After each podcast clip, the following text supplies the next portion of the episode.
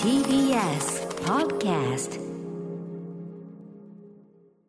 時刻は6時30分になりました。8月16日火曜日、 TBS ラジオキーステーションにお送りしているアフターシックスジャンクション、パーソナリティの私ライムスター歌丸です。そして火曜パートナーの宇垣美里です。ここからはカルチャー界の気になる人物動きを紹介するカルチャートーク。今夜のゲストはライターで大学講師、少女漫画研究者の富山由紀子さんです。リモートでのご出演です。よろしくお願いします。こんばんは、よろしくお願いします。はい、こんばんは、富山さん、どうもどうも。はい、今ズーム越しもね、顔拝見しております。なんかT シャツがね、相変わらずすっとんきょうな、もう健康ってさ。ねえ、健康なんでしょうけども、皆さんの健康をお祈りしております。ありがとうございます。宇宙から宇宙的視野からね、宇宙の夜明けか、宇宙猫の背景か、どっちかみたいな。あとそのね、部屋もかっこいいですね、うん、真っ白というか、あれもすごい似合ってる、かっこいい。歌丸さんいつもこれをね褒めてくれるんでね、うん、めちゃくちゃかっこいい。床屋の人にも言いました。あ、本当歌丸さんが褒めてくれたあ、そうです。喜んでいただければないですはい、ということで富山由紀子さんのご紹介しておきましょう。はい、1979年生まれ、秋田県のご出身です。東北芸術工科大学の准教授、日本の少女漫画やサブカルチャーについての研究及び編集ライティング関連の講義を行っています。2021年からは手塚治虫文化賞の選考委員を担当。主な著書にパンケーキノート、40歳までにおしゃれになりたい、夫婦ってなんだ、少女漫画のブサイク女子校などがあります。はい、ということで、まあ、この番組ではね、おすすめ漫画を毎回おすすめいただいておりますが、はい、今大学お休み中ですよね。夏休み。そうです、うん、はい、学生さんは見事に夏休みに入りまして、うん、教員はここからが祭典と申しまして、レポートの祭典なんかをやっているので、そうなんだ、もうちょっとしないと教員は夏休みにならないですね。忙しいんだ先生たちは。今正規じゃないか、まあ、大学によって少しね、先生の成績を出す日が違うんですけど、でも今週とか来週ぐらいが締め切りの大学が多いと思うので、今が修羅場かな、みんな。じゃあちょっとお忙しい真っ最中にごめんなさい、ありがとうございます。いえいえ、とんでもございません、楽しみにしてました。ねえねえ、ということで、富山さん本日はどんなお話をしてくださるんでしょうか。はい、おすすめの漫画をご紹介します。2冊ドスンとくる、やったー、傑作でございました。本当に、はい、楽しみにしております。はい、生放送でお送りしているアフターシックスジャンクション。この時間のゲストはライターで大学講師、少女漫画研究者の富山由紀子さんです。はい、富山さん、よろしくお願いします。お願いします。では早速おすすめの漫画ご紹介お願いいたします。はい、今回は2作品ご紹介します、うん。で、まあ、世間がね、夏休みに入ったこともあって、なんかこう少年少女の皆さんも聞いてるかなと思い、うん、はい、まあ、いつもはね、主に大人の方にという感じで喋ってるんですけど、うん、ちょっと少年少女の皆さんにもという感じで、うん、まあ、自由にもっと自分らしく生きていくためのお守りになるような漫画2作品どうかなっていう、そういうくくりで喋りたいと思います。いいですね、お願いします。はい、では1作品目のご紹介お願いします。はい、山地海老根先生で女の子がいる場所はでございます。はい、これは1巻だけこう出てる作品なんですね、うん、1巻完結ですね。しかも宇垣さんがなんと山内真理子さんと並んで、はい、オビラーとして働いておりますそうなんですよ、うん、だから後でちょっと宇垣さんにもぜひ感想をお伺いしたいなと思うんですが、はい、ちょっとざっとあらすじを紹介しておきますね、はい、ですね、日本とかサウジアラビアとかモロッコ、インド、アフガニスタンに暮らす女の子たちが出てくる、まあ、物語で、まあ、それぞれこう短い話でそれぞれ主人公が切り替わっていくようなオムニバスの設定になっておりますと、はい、で、いろんな文化的なあるいは政治的な背景を書きつつ、まあ、そんな環境で、まあ、生活している女の子であるっていうことはどういうことかっていうのを、まあ、描いていますし、まあ、読者にも問うてくるような物語になっております。はい、はい、うん、ね、各地、例えばそのイスラム教だからこうとか、その、はい、いろんな社会の状況のあれがあって、うん、なんていうの、女の子だからこう生きろみたいなのがすごいこうのしかかったりとか、はい、ね、選択肢がもうそれしか選択肢ないってどういうことみたいな、うん、ありつつ、僕読んでてね、だからその、はい、この各国っていうのをどの国がっていうのを知らずに読んでたから、あるよな、こういうことあるな、こう、そうか、世界ではこういうことあるか、世界ではこういうことあるか、最後日本っていう感じでした。だよなっていう。そうなんですよね、はい、うん、最後の最後に日本も出てくるので、まあ、日本に住んでる女の子たちもなかなか大変ですよねというふうにはまあ、ね、なってるんですよね。そうこれ宇垣さんいかがでしたか。いや本当にそのある種これを最初に多分読んでたりとかあとツイッターとかかなでこう無料で読める部分があって、うんうん、それがその、はいサウジアラビアの女の子だったかなとにかくその他の国の女の子の話で、うん、あこういう話かって思って入った人が、うん、もしかしたらいるかもしれなくて、うん、その人にとってもしかしたら遠い国のかわいそうな人の話かと思うかもしれないんですけど、うん、そうじゃなくて、うん、全然あなたの隣にいる人の話ですっていうのがすごく最後に、うん、それこそ、ね、日本の女の子のとこで突きつけてくるし、うん、もちろん住む場所が違う女の子宗教観も違うかもしれない女の子でも、うん、同じ世界に住んでいる子たちのことをなんかどうにかしてあげられないのかなってすっごく読んだと思い募金しました、うん、っていう感じのっていう何かしなきゃって思いになるくらいすごく切実で、でもその主役となるその女の子たちってすごくなんて言うんだろうかな決して遠いところの女の子って思わないとっても感覚が似ていて、うんうんはい分かる分かるって思いながらこう読める部分もあって、うん、こういう作品だからこそね、うん、近い存在っていうか本当に自分ごとっていうかね身近な存在と感じられますよね、はい、思えるしでもかといってその彼女たちに何かを課せてくる人たちが決してそのなんていうんだろうな彼女たちにも彼女たちの何かがあってみたいなこう思わせるところがすごくね世代が違うね、うん、こう世代が違う女性たちの価値観みたいなもまあ、よくよく考えてみれば彼女たちはそうせなしなければ生きてこれなかったとかねそこにはそこの地獄があってと思って本当ですよ、ね、ずーんとなりました、うんはい、徳山先生、ね、そんな感じですよね。そうですねその宇垣さんも最初におっしゃってたんですけれどもSNS で実はこう、ね、ちょっと先出しというか、うん、一部読めるようにしてくださっていて作者の方が、うん、それでちょっとバズったのもありまして、うん、私も最初それで見てこれは買わねばということで買って読んだと、うん、でその公開になっていた部分がまさにそのサウジアラビアに住んでいるサルマちゃんという女の子が主人公のお話でした、うん、でそこんちはお父さんが週末にしか帰ってこないっていうお家なので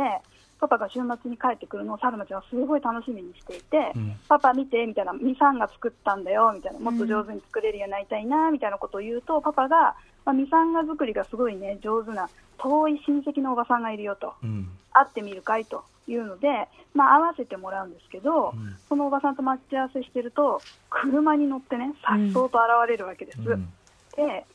ちょっと皆さん思い出していただきたいのはサウジアラビアで女性が自動車を運転できるようになったのって本当にここ最近のなんですね2018年だそうです、ニュースで調べたらそんな最近なんだそうググったら2018年になってただからもう車で現れるだけでめちゃくちゃ進歩的な女性だ、うんうん、この人はってことは分かる、うんうん、でまあミサンが教えてもらいながらいろいろ喋ってるうちに、まあ、留学経験もあるってことも分かってきてこのかっこいい進歩的なおばさんは何なんだろうってなるんだけどこのサルマちゃんって非常に聡明な女の子なので、うん、あれお父さんに妻が2人いるのではないのっていうことに、うんまあ、気がつくわけですね、うん、第一夫人第二夫人ってねそうですそうですでそうすると、まあ、サルマちゃんのお母さんがなんでこういう結婚の形を取ることになったかということを、まあ、詳しく話してくれるんですけれども、うん、やはりその女の人は結婚をして結婚したら子供を産むのが当たり前でそうしないと一人前ではないというその文化の足かせというものが、うんまあ、この2人のお母さんたちにも実は重くのしかかってきていて、うんまあ、詳細はちょっとネタバレになりすぎるので伏せますが、うんまあ、こういう結婚の形を取らざるを得なかったんだ2人のお母さんはっていうことがサルマちゃんにはまあ徐々に分かってくるんですが、うん、やっぱりこの青少年が主人公の物語の、まあ、少しいいところとしてじゃあ自分はどうする自分はどういう未来に進んでいきたいかなということを、うんうんサルマちゃんは考え始めると、まあ、ここがすごく、まあ、良いところで、うん、つまり何も考えない何もしないと同じことが繰り返されてしまうかもしれないけど彼女たちはまだ若い世代として未来を変えていくことができるかも、うん、他の選択肢を選ぶこともできるかもしれない、うん、さあどうするというところで、うんまあ、エンディングを迎えるという作りに、うんなっております、うん、どの国のそのどの話も最後はねその次世代の、うん、その主人公が確かに今おっしゃったようにじゃあ自分はどうするっていうところで、うんまあ、立ち上がるというかな、その先を見据えるってとこで終わる、うんうん、でもその先の見据え方がまたこう、うわこんな決意をさせてしまうしかないかみたいなものなエピソードもあったりしてね、うん、もうそうですね、ただただ明るい未来の話にはなっていないので、うんうん、やっぱ背負わなくちゃいけないものもある子たちも多いのでね、うん、大人が読むとこんな世界にしてしまって本当に大人が謝りたいみたいな、ごめんねみたいな気持ちになりますよね。はい、なります。はい、でもまあ例えばこのいう作品を読んでこうじゃあ自分ならっていう若い世代がっていうのはねいいかもしれないですね、うん、このねタイミングで進めていただけるね。はい、うん、はい、山地恵美音先生の、女の子がいる場所はというね、角川から出てます単行本で一冊で完結してます。宇垣さんのね素晴らしい帯もあります。山地まりこさん。ではでは、2作目いきましょうか。はい、うん、では次の作品です。アリス・オズマン先生、ハートストッパーでございます。アリス・オズマンさん、はい、これアメリカの方なのかな、イギリスかな、うん、イギリスですね、うんうんうん、はい、舞台もねイギリスの男子校を、まあ、舞台にした物語になっておりまして、うん、でこのハートストッパーっていうのはネットフリックスで実はドラマになっているので、そちらを先にご覧になった方もいるかと思いますというか、各有私も SNS でドラマが面白いぞっていうのをたまたまタイムラインで目にして、ドラマめちゃくちゃ面白い、で原作があるらしいということで、原作読んでこれまたまあいい作品で、で普段まあこういうレビューとか紹介のお仕事を存分にやらせていただいているので、プライベートで友達とかにおすすめすることってあんまりないんですけど、これはかなり知人友人にしつこく連絡をしておすすめをしまして古川さんのところにも、はい、でまあ、その中の一人が荻上知己という人なんですけれど、荻上君買って読んでくれてすごい喜んでくれたので、はい、おすすめした甲斐があったなという、まあ、そういうちょっと私のハートがかなり動いた作品でございます。最高ですよね、はい、どんな作品なんでしょうね。はい、でまあ、先ほど言いましたけれども、まあ、イギリスの男子校が舞台のお話になっておりまして、主人公はチャーリー君という男の子です。で少し前に学校で彼はゲイであることが実はバレてしまっていて、でそれが原因でまあいじめられたという経験もしており、で今こう物語がスタートした時点では、まあ、付き合っているということになっているベンというボーイフレンドがいるんですけど、でこの子からも、まあ、学校では他人のふりをするように言われていたりとかしてですね、まあ、人知れず孤独を抱えた少年という、これがまあ主人公の設定なんです、ところが縦割りクラスっていうのがあって、いろんなこう学年の子たちが混ざってこう一緒に授業を受けられるよっていう、まあ、プログラムがあり、そこに行くとですね、チャーリーの隣の席にニックという男の子が座るんですが、これちょっと上級生なんですけど、この子がまあめちゃくちゃいいやつだということが分かってきます、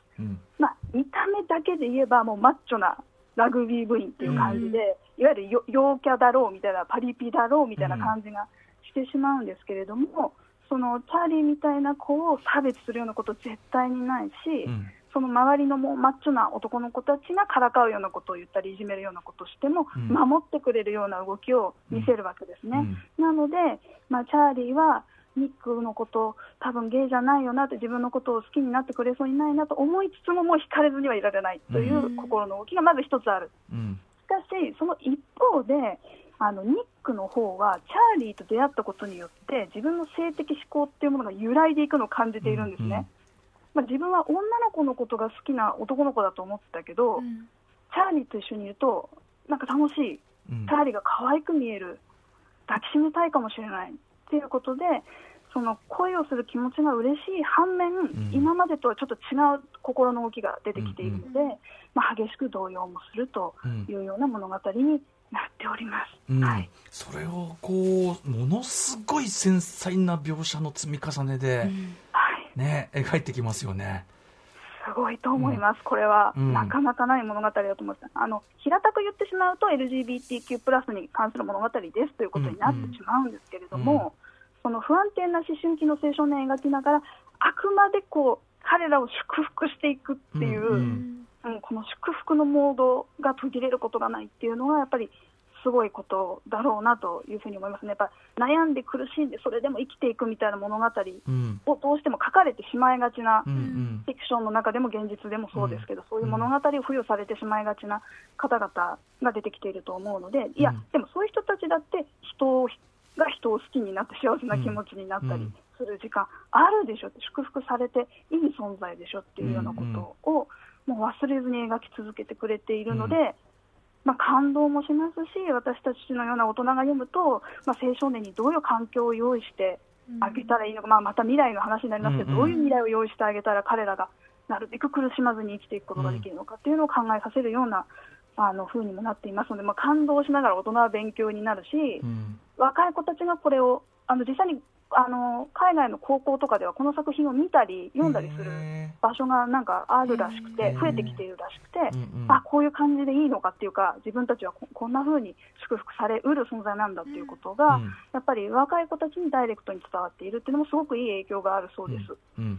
美穂さんなんかね、これもう全部読んじゃいました、4巻までね今出てるんですけど、もう止まんなくて、壁ドンですよ。壁ドンっていうか、それはそのドンされるじゃなくて、もうなんかクーってなりすぎて、どんどんね、どんどんどんってしながらうおーって言いながら読むぐらい、すごい好きかも、でも言ったら関係が変わるかもの、そのなんかこう絶妙な好きになるまでの過程をすっごい緻密に描いてて、も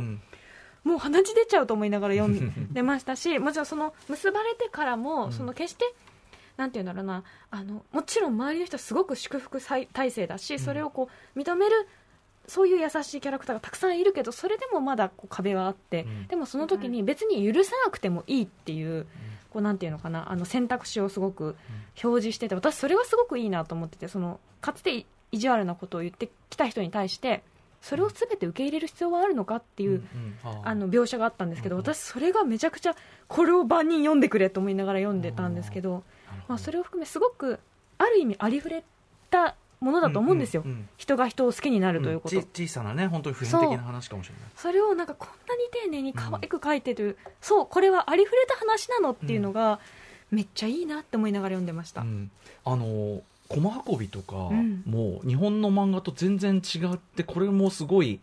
面白かった。これなんか別のポエジーを感じるっていうか、そうですね、やっぱり海外グラフィックノベルではありますので、日本の漫画の文法とはまた違った、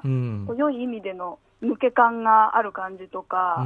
可愛らしいですし、絵柄自体も、でドラマもぜひ見ていただきたいんですけど、原作と本当に寄せてきてるというか、合わせてきていて、全く原作のなんか色が損なわれていないというか、むしろすごくいい形で3次元に立ち上げられていると思いますので、どっちも好きになる。漫画読むとすごいこの漫画表現として、それこそなんていうかな、日本の少女漫画とかが発達させてきたその微妙な心情の淡いみたいなものをすごくうまくこう繊細にやってるなと思ったけど、これを映像に置き換えるってそんな一筋縄じゃないじゃない。ね。こうパパパパって花が飛んじゃう感じとか、どうやってるんだろうと思って。でも毛糸の帽子かぶった友達とか。かぶってるぞ帽子取れとか言ってたけどとか、いろんなゲイだけじゃないいろんなキャラクターがいて、 LGBTQ、なんかそれも含めこれが自然に描かれてるっていうのもすごく、もしかしたらイギリスではそれがもう当たり前なのかもしれないですけど、そうだよね。彼がゲイであるってことはみんな知ってるし、もちろんいじめがあったり差別っていうのはあるけど、なんかその状態は一応日常としてみんな受け入れてるっていうのは、やっぱ多分どうだろうね、今日本の若い子の普通の環境でどこまでそういうのが進んでるのか、こういう作品がね、売れていってくれると、こういうものが、デフォルトというか、こういうのが理想的な形かっていうのも分かってくると思いますし、この作品自体はすごく胸がキュンキュンするようなBL 作品として読めると思いますし、そういうふうな売り方もあると思うんですけれども、作者のアリス・オズマンさんという方自体はアセクシャル、アロマンティックといって、他者にその性的な欲望を抱かないというような人だったりもするので、だから必ずしも誰かと誰かが好きになって恋をして不快にならなくてはならないという話にも多分なってないというか、彼らはニックとチャーリーは恋をしたけれども、それは恋をしたいという人が恋をできていいよねっていうことなだけであって、全人類恋せよみたいな話にもまたなっていないので、なんかこう、いろんな人を取りこぼさずになんか描いてるなっていうのが、いやーすごいことですよ。空も見なきゃね、うん、はい、ということでちょっと楽しみがさらに倍に増えたかもしれませんけど、はい、漫画の方はハートストッパー、4巻で出てるんですね、全5巻ということですね、トゥーバージンズ、あもうちょっとで第5巻目が出るということなのかな、翻訳が4巻目まで、4巻目が今出てて全5巻で完結する作品なんだ、うん、なるほど。あと、まあ、Netflix でドラマシリーズが見られますよと、はい、いうことですかね。はい、ということでありがとうございます。このがっつり2作品というのもいいですね、ちょっとね、うん、はい、夏の間にぜひお読みいただければと思います、うん、はい、ということで、もう一度今日ご紹介いただいた2作品をおさらいしておきましょうか。はい、山地海老根先生の女の子がいる場所は、そしてアリス・オズマンさんのハートストッパー、2作品ご紹介いただきました。はい、ということで最後に富山さんからお知らせごとぜひお願いします。ありがとうございます、うん、ですね、フェミゼミというジェンダーと多様性をつなぐ自主ゼミナールというのがございまして、私そこで毎年夏にですね、うん、漫画を使ったジェンダーとかセクシュアリティに関する講座をやっています。今年は労働系女子漫画の大研究と題しまして、うん、働く女性が出てくる漫画を取り上げて、私がある程度レクチャーした上で参加者の皆さんで、ワイワイとディスカッションをするというようなことをやっていますので、うん、なんていうんですかね、漫画をちょっと学術的にというか批評的にというか、こう真剣に読んでみたい方、ジェンダーとかセクシャリティのことを気にされている方など、ご興味ありましたらぜひおいでくださいと。で、詳細は私のツイッター見てください、うん、はい、まさにだってね、富山先生の本当に超専門領域ですもんね、これこそね、そうです、うん、はい、ということでありがとうございました。ここまでのゲストはライターで大学講師、少女漫画研究者の富山由紀子さんでした。夏休みお忙しい中、じゃあレポート採点頑張ってください。はい、頑張ります。はい、どうもまたよろしくお願いします。どうもどうも。After 66 junction.